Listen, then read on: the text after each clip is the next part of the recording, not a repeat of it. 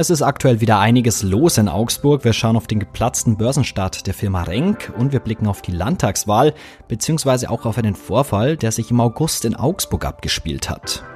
Nach Aussage von Jurka habe er das dann bejaht, dass er eben durchaus dieser Mann von den Plakaten sei. Dann habe ein Mann versucht, äh, ihm die rechte Hand zu reichen und in dem Moment sei er niedergeschlagen worden, offenbar von einer anderen Person.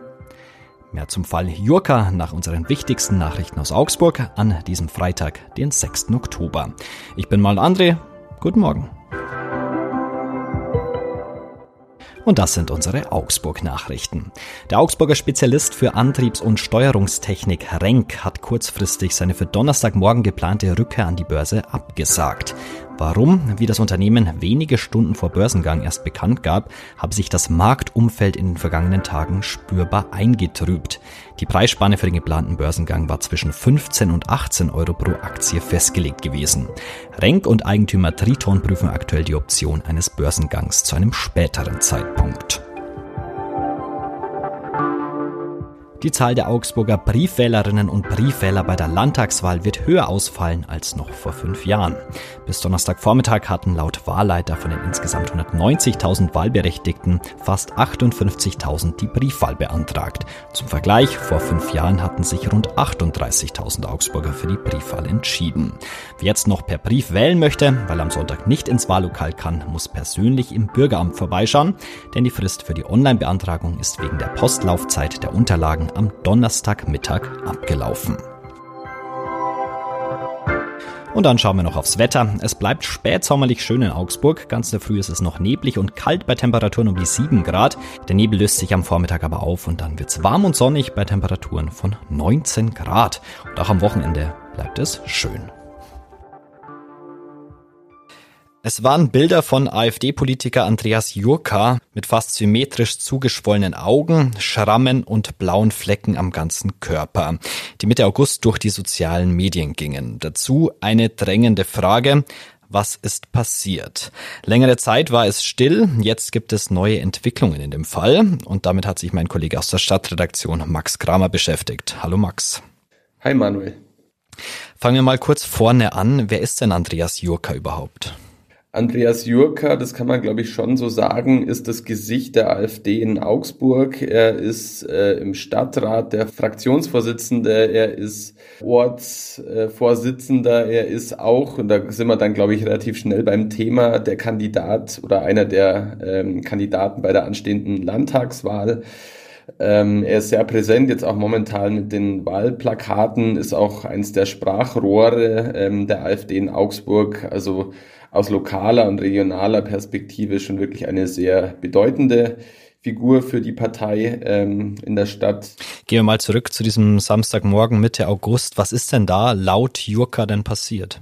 Genau, du sagst es schon richtig, laut Jurka, ähm, bis ins letzte Detail wissen wir vieles äh, immer noch nicht, aber wir müssen uns momentan einfach auf das berufen, vor allem was er sagt.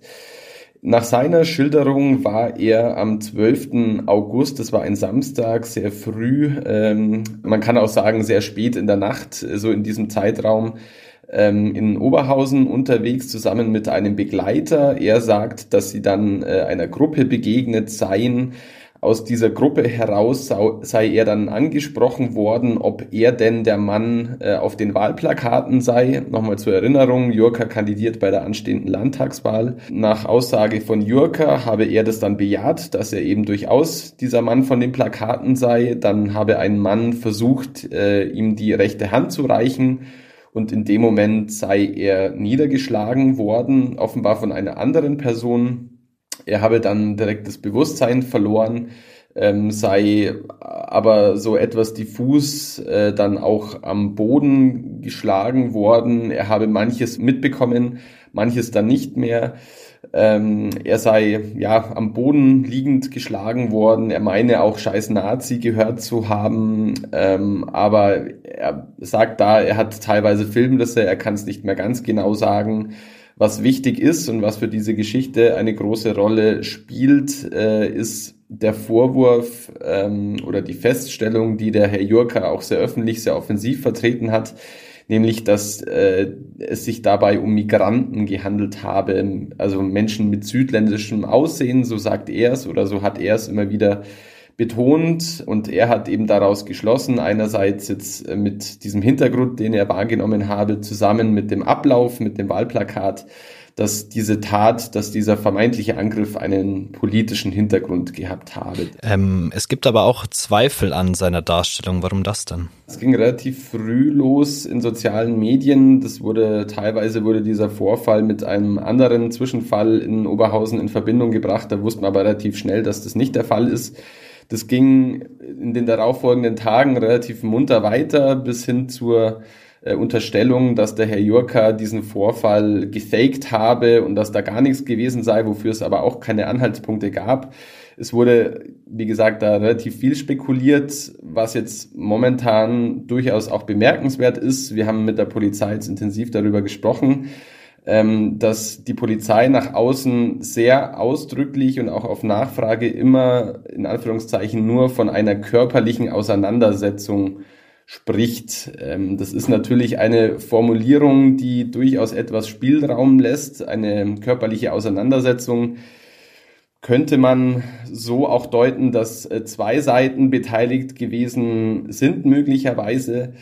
Ähm, wir haben auch mit dem Herrn Jurka darüber gesprochen. Ich habe ihn gefragt, ähm, ob er bei seiner Version bleibt, äh, mit seiner ursprünglichen. Er sagt ja. Ähm, er sagt, äh, er und sein Begleiter, sie hätten niemandem irgendwas getan.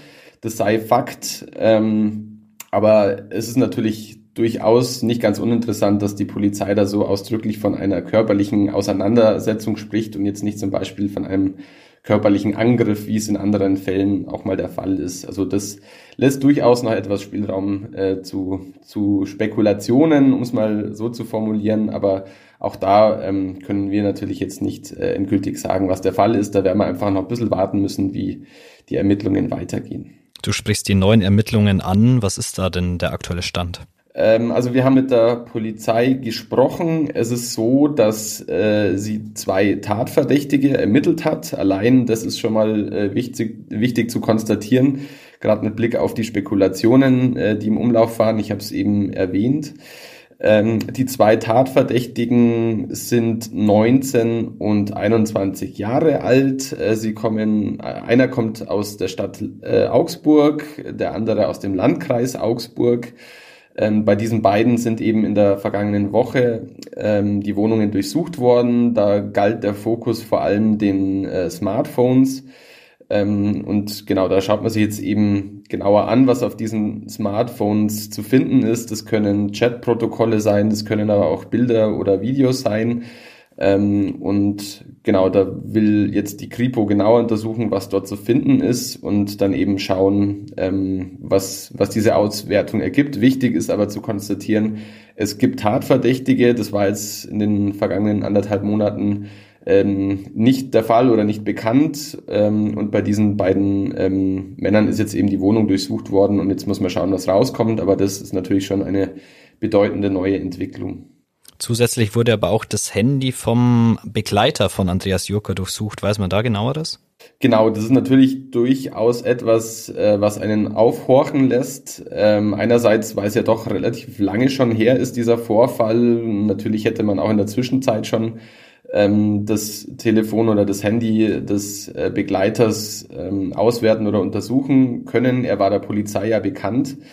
Andererseits ist es auch deshalb, sagen wir mal, zumindest etwas auffällig, weil der Mann nach wie vor nicht als Verdächtiger gilt. Also er ist explizit nach wie vor in Anführungszeichen nur Zeuge. Warum das so ist, warum jetzt genau ähm, dieses Handy von ihm festgestellt wurde, darüber kann man momentan eigentlich nur spekulieren. Wir haben jetzt mit der Polizei natürlich auch darüber gesprochen. Wir haben da auch nachgefragt. Ähm, die Polizei wollte sich nicht näher dazu äußern ähm, hat dann eher grundsätzliche Aussagen dazu getätigt, ähm, warum man das macht, ähm, in, in anderen Fällen oder grundsätzlich.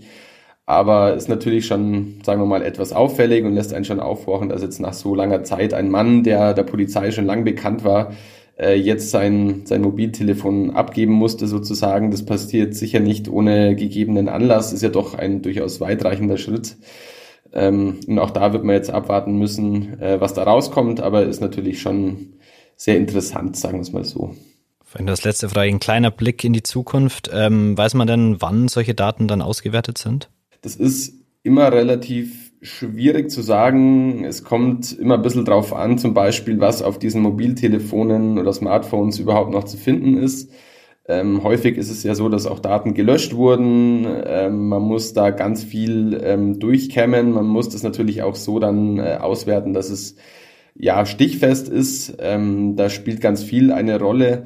Ähm, so wie wir jetzt das wahrgenommen haben, ähm, wird es doch etwas noch dauern ähm, weil ja, natürlich liegt sehr viel Aufmerksamkeit auf diesen Fall. Äh, man will sich da jetzt nicht zu weit aus dem Fenster lehnen, deswegen werden sich die Behörden da ähm, entsprechend auch die Zeit nehmen. Und ähm, man kann jetzt nicht davon ausgehen, dass es da sehr zeitnah einen neuen Stand gibt, aber immerhin kann man davon ausgehen, dass es mal einen neuen Stand geben wird nach dieser Auswertung. Also wird dieser Fall sicher ähm, auch relativ spannend bleiben. Und wenn's was Neues dazu gibt, hört ihr das natürlich auch im Nachrichtenwecker. Wahrscheinlich wieder von dir. Danke, Max, für deine Zeit. Sehr gerne. Und auch das solltet ihr heute und am Wochenende noch wissen. Am Sonntag wird in Bayern ein neuer Landtag gewählt, also wählen gehen. Die Wahllokale haben am Sonntag bis 18 Uhr geöffnet. Und Jon Fosse wird in diesem Jahr mit dem Literaturnobelpreis ausgezeichnet. Das gab die Schwedische Akademie am Donnerstag in Stockholm bekannt. Der norwegische Autor erhalte den wichtigsten literarischen Preis für seine innovativen Theaterstücke und seine Prosa. Damit gebe er dem Unsagbaren eine Stimme, sagte das Komitee. Und zum Ende schauen wir noch auf das, was so am Wochenende abgeht. Irgendwie scheint der Spätsommer ja einfach nicht mehr enden zu wollen. Das ist richtig schön, doch die Abende sind ja meist noch frisch, also ideales Wetter für Theater oder Kino. Zum Beispiel auf der Brechtbühne am Gaswerk steht am Samstag die nächste Premiere des Staatstheaters Augsburg an. Meister und Margarita heißt das Stück. Am Sonntag um 15 Uhr spazieren die Augsburger Stadtmusikanten durch die Gresslesmühle an der Barfüßerstraße. Geeignet ist das für Kinder ab acht Jahren. Noch mehr Tipps findet ihr über den Link in den Show Notes. Da findet ihr auch alle weiteren Infos. Am Montag hört ihr Moritz Weiberg in einer Sondersendung zur Landtagswahl. Ähm, also schön wählen gehen und Augsburg.